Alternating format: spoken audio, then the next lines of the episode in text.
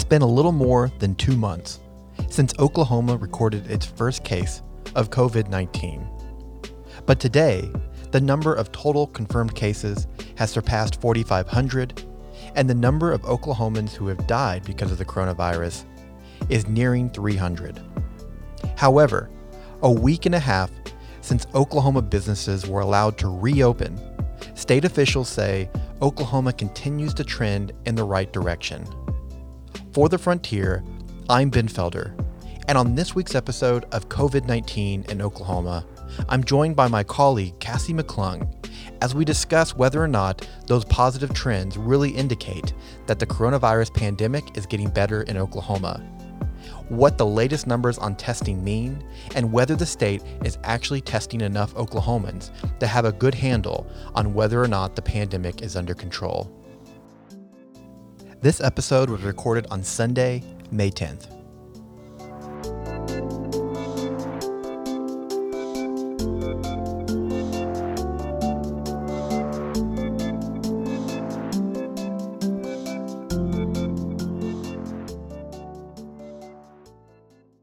Hey, Cassie, how's it going?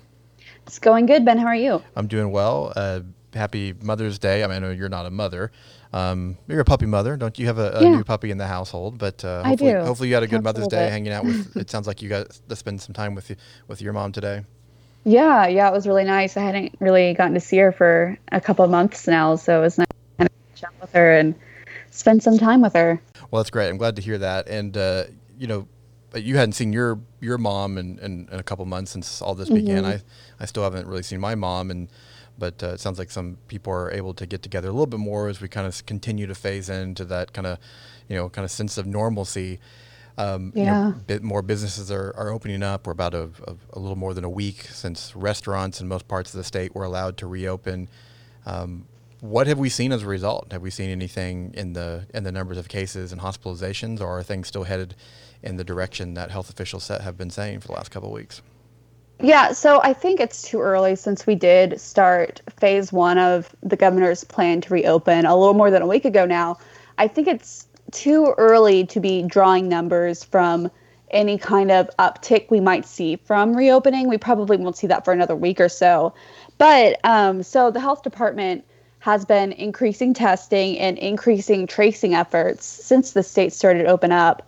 So, since we last spoke on May 3rd, there have been 738 new cases reported, but at the same time, hospitalizations have still been going down.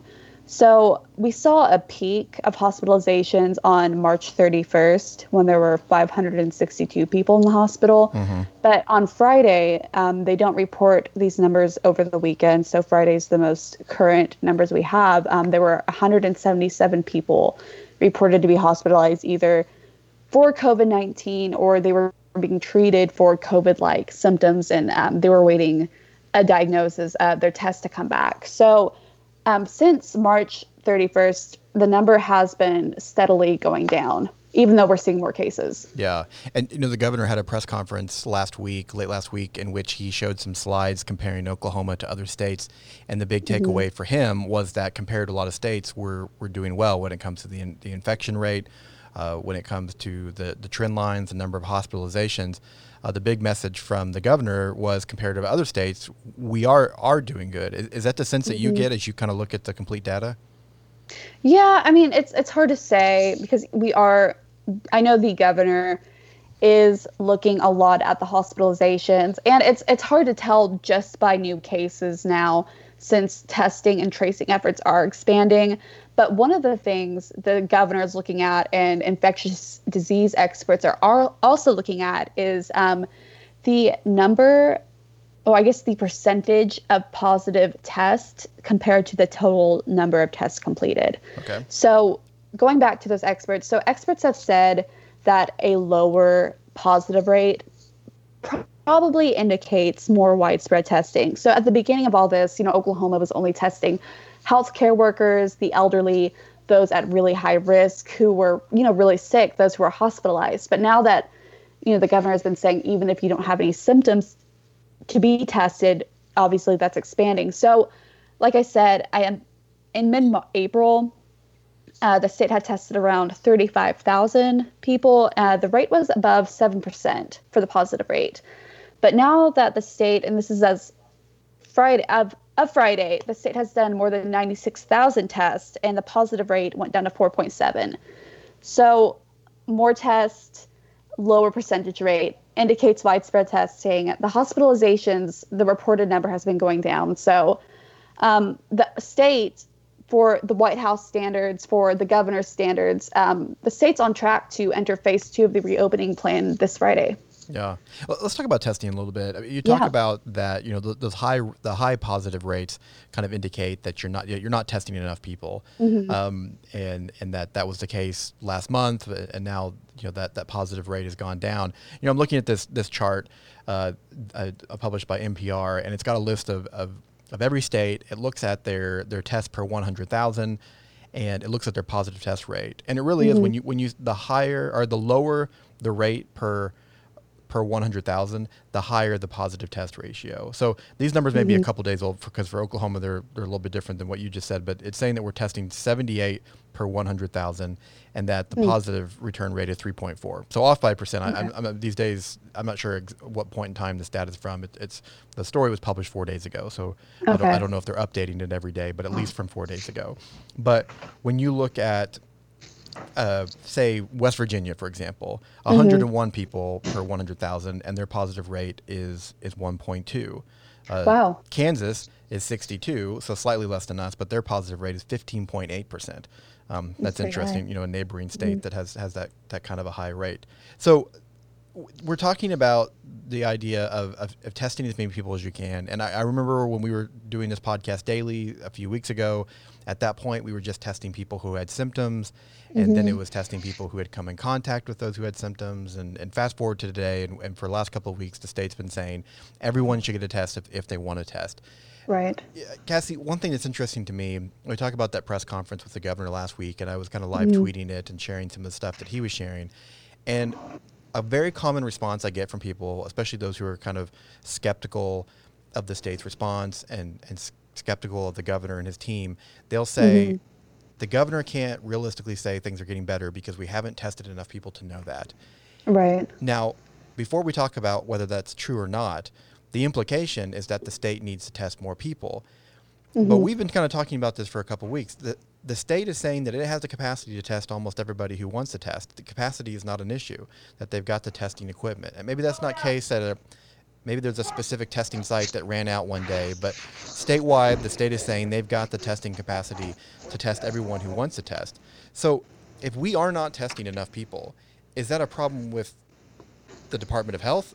is that a problem with our population of people just not going out and getting testing? I mean, what's mm-hmm. the answer if the state says we have enough tests, um, but we aren't at the end of the day testing enough people based on what uh, experts are saying? Yeah, it's kind of a mouthful. I know. Yeah, no, no, but I see what you're saying. It's a great question, and I wish I had a good answer for you, but you know, we've been kind of trying to talk through this as well, me and you, and I'm not sure where the problem lies because you know, we've been watching the press conferences as well with the governor and members of his cabinet. And, you know, they've even said we need more testing. If we want more surveillance, we need more testing. So anyone can go out and get a test. But, you know, you kind of talked about some other states having lower positive rates than Oklahoma does. And, you know, 4.7%, it's much lower than from where the state started, but it's still higher than other states. So I I'm not sure where the holdup is because it's not like I guess the state could actively go out and you know try to get people tested, but I don't know if that's the best practice, if other states are doing that.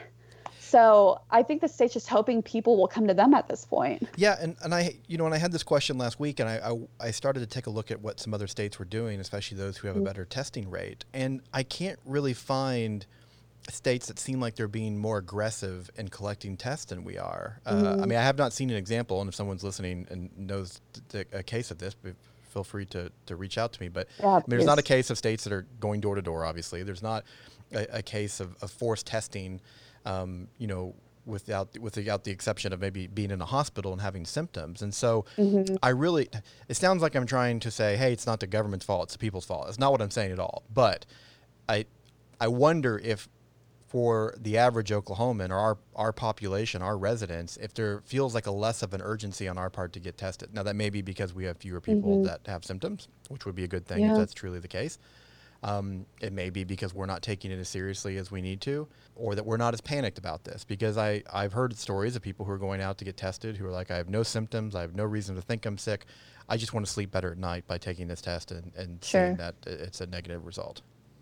Sure. And I think it's probably a combination of those things. Um, I think it's going to be take a little bit more digging, talking to more experts to really get a good answer on that because I, I don't think it's just, I don't think there's one single reason why we're not seeing more testing. But I know, you know, uh, we talked about this earlier this week or last week, I guess, that the state is trying to test everyone in nursing homes now.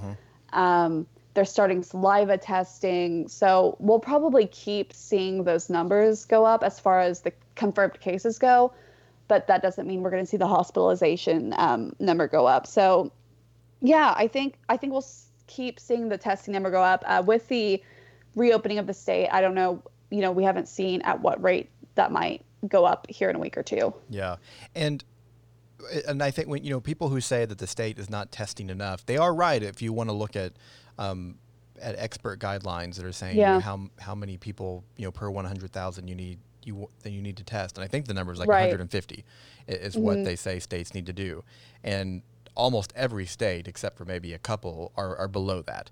Uh, you know, some more below that than others, obviously. But uh, so. I, I think it is true that we aren't testing enough to maybe get that accurate accurate picture, at least from the perception of those who are kind of experts in this field. But I'm still kind of trying to determine where is that breakdown because not only does the Department of Health have these mobile testing sites, but I know I saw a release last week that I think it was Blue Cross was, was going to be doing some mobile testing sites uh, at least here here in the city. So there there seems to be I, I know for, I know one thing to be true that the narrative if there is a narrative that people can't get the test that, that no longer seems to be the case unless it's on an individual basis that a particular site maybe ran out of the swabs or, or something like that. But uh, um, Mm-hmm. but you and I have talked about it. That test is is is pretty intrusive. You know that nasal swab, and Yeah. it's it's kind of you know we kind of you know laugh at that idea, but I, I wonder if that you know that's got to deter people from taking that test compared to say a saliva test. I think it does. And the states you listed off earlier, I don't know if they're using that method as well with the nasal swab. Um, but I do know a big reason why the state, you know, started trying to get that saliva testing is especially for older people in those elder care facilities. You know, there's people in there who have dementia, who have other health problems, mental health problems, and I think that swab can be pretty alarming. You know, it's kind of aggressive. So I could see why it would deter someone from maybe wanting to go get tested. Yeah, and you wrote about this recently. So, nursing homes have been a hot spot uh, all across the country, and especially here in Oklahoma. And so, one of the things the state's trying to do is is they're trying to test everyone they can in nursing homes, starting with staff, uh, and then and then moving on to residents. And Right. you know, one of the things that you wrote about, and maybe you can tell us a little bit about your story from a few days ago, was like you just mentioned that it's a lot easier to get the testing done with saliva than compared to those those nasal swabs, especially when you're trying to test, uh, you know, residents of a nursing or long care facility. Yeah. So the governor and his task force actually formed a new task force just to focus on these elder care facilities because um, when I wrote this story, I think people, residents of these facilities, as well as two staff members, make up about 45% of all reported deaths in the state. So the state has kind of shifted their attention to responding to these nursing homes as of about mid April.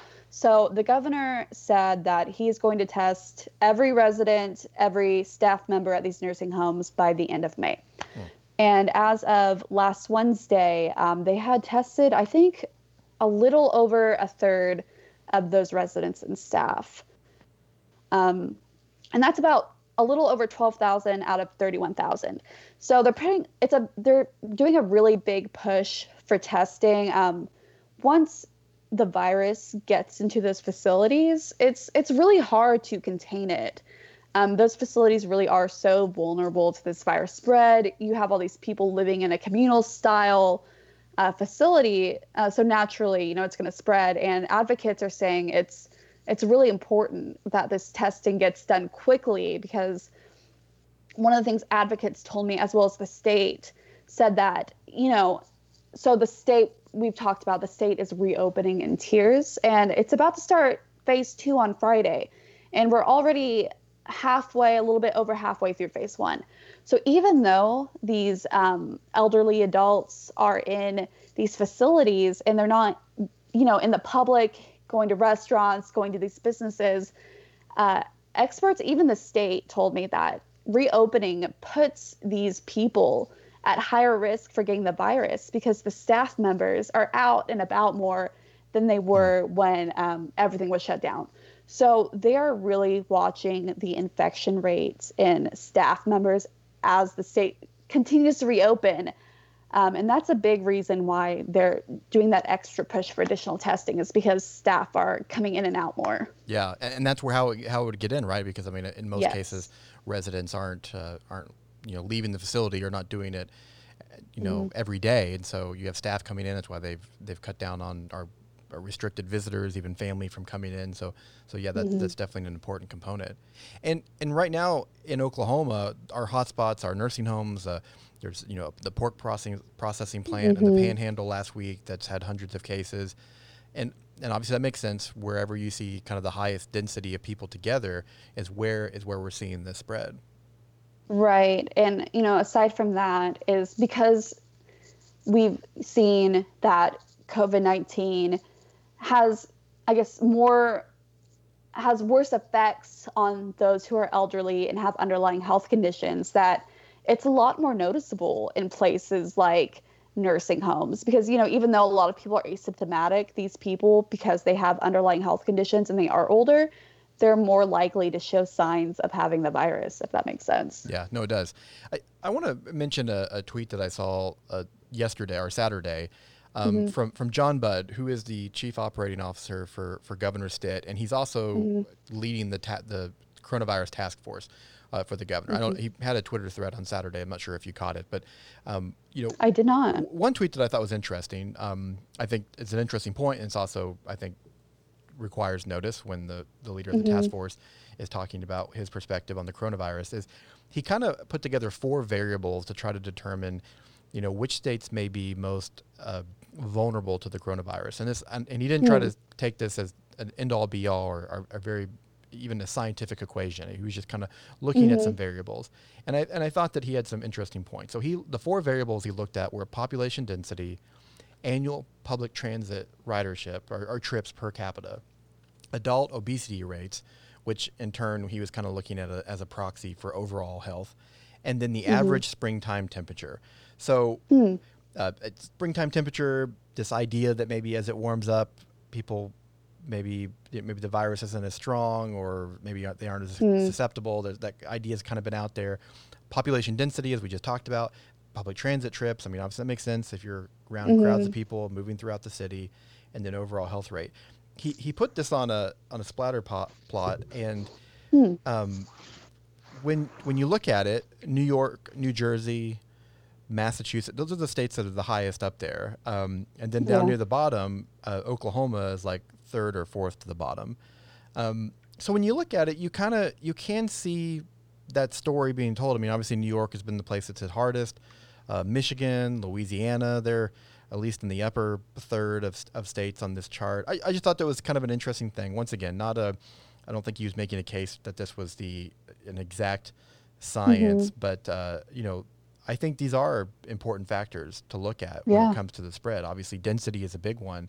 Um, I maybe expected Oklahoma to be a little higher because the one thing on that, one variable that we actually are maybe higher on would be the obesity rate and, and our overall health rankings. Yeah. Yeah. Um, so I haven't seen that scatter plot yet, but I can talk a little bit about how we were talking about, you know, the Oklahomans having kind of I don't want to say maybe like worse health health outcomes compared to other states. And kind of a couple weeks ago, I was talking to an epidemiologist who said that, and I, I'll have to go back and check and see where Oklahoma's death rate falls, but that because the state has such higher you know rates of obesity and heart disease and you know myriad of I guess of underlying health factors that our death rate would probably be higher than other states. Um, but as far as population density goes, um, I, it would make sense that we were kind of on the lower end, I guess. Yeah.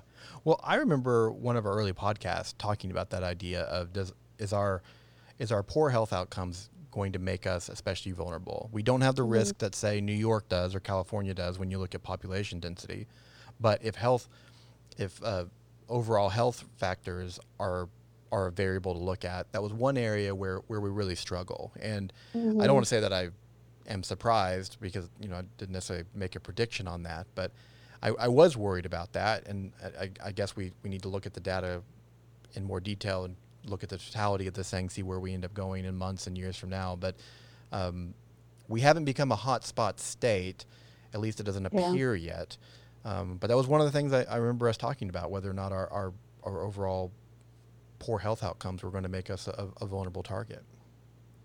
Right, and I've talked to experts who have said that I'd have to look and see how our number of reported deaths compares to you know our population and compare that to other states. But I did talk to some epidemiologists who were concerned that that would be the case, that Oklahoma would see a higher death rate because you know there is more people who smoke, people you know who are obese, um, stuff like that that that could contribute to how many deaths we see here. Because as we know um, and as we've heard, you know, from experts and researchers, having those underlying conditions can increase your risk for more serious outcomes if you get sick from COVID 19. Yeah, no, definitely.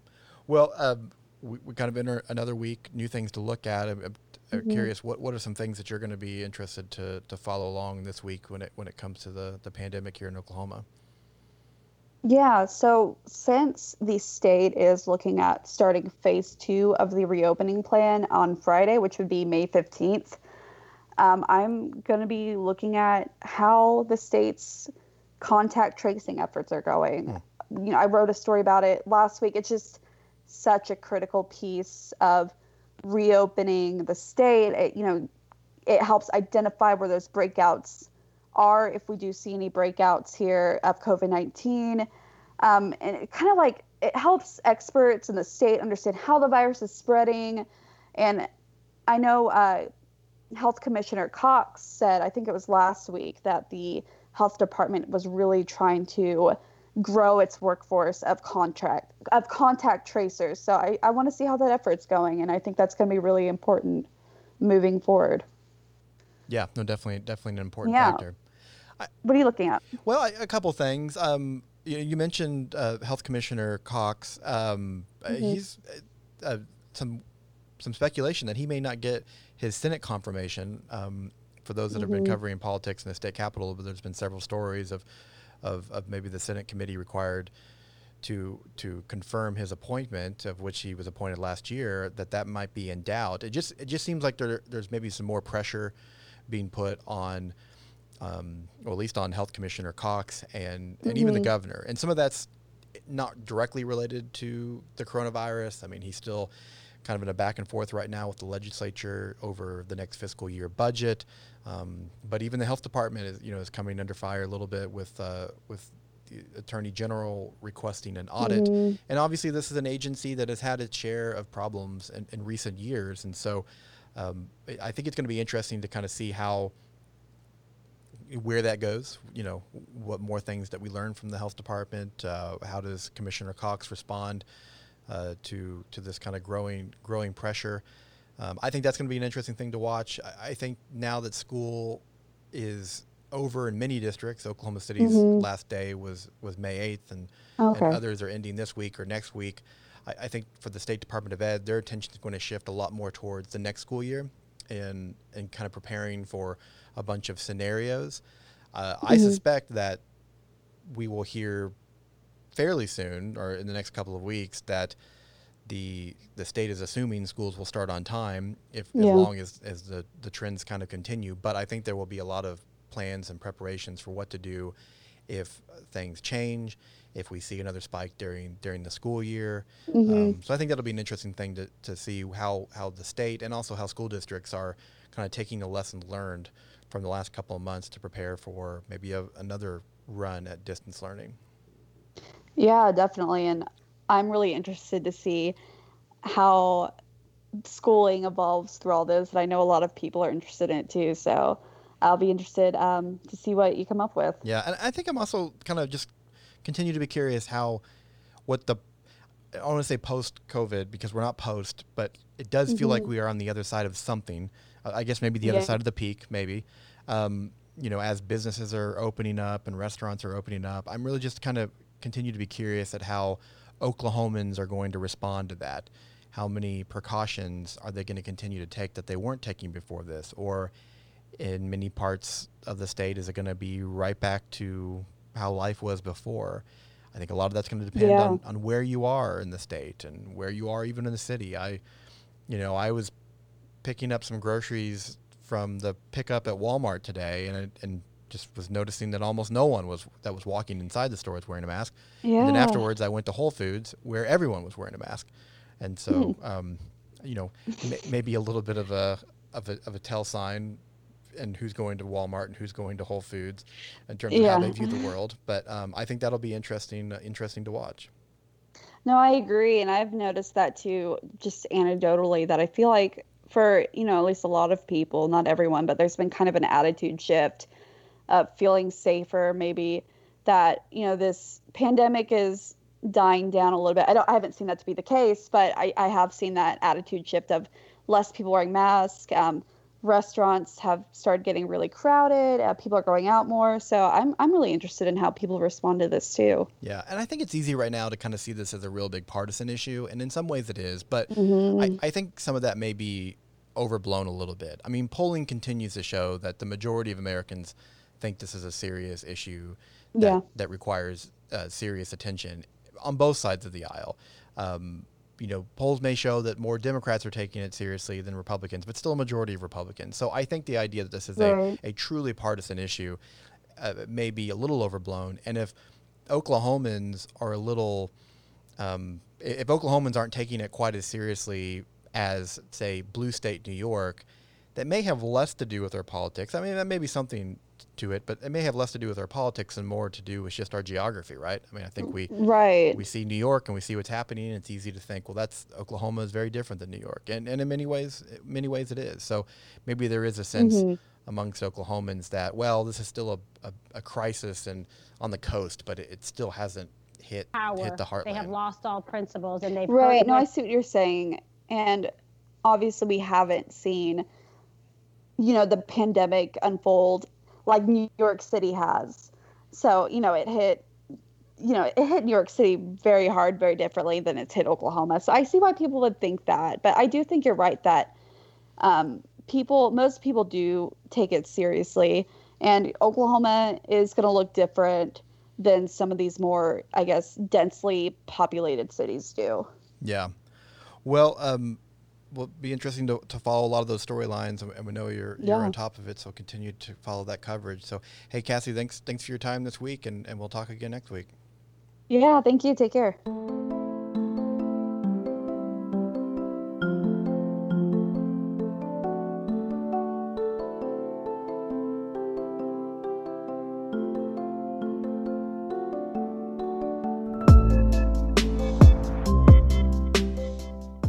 Do it for this week's episode of COVID 19 in Oklahoma.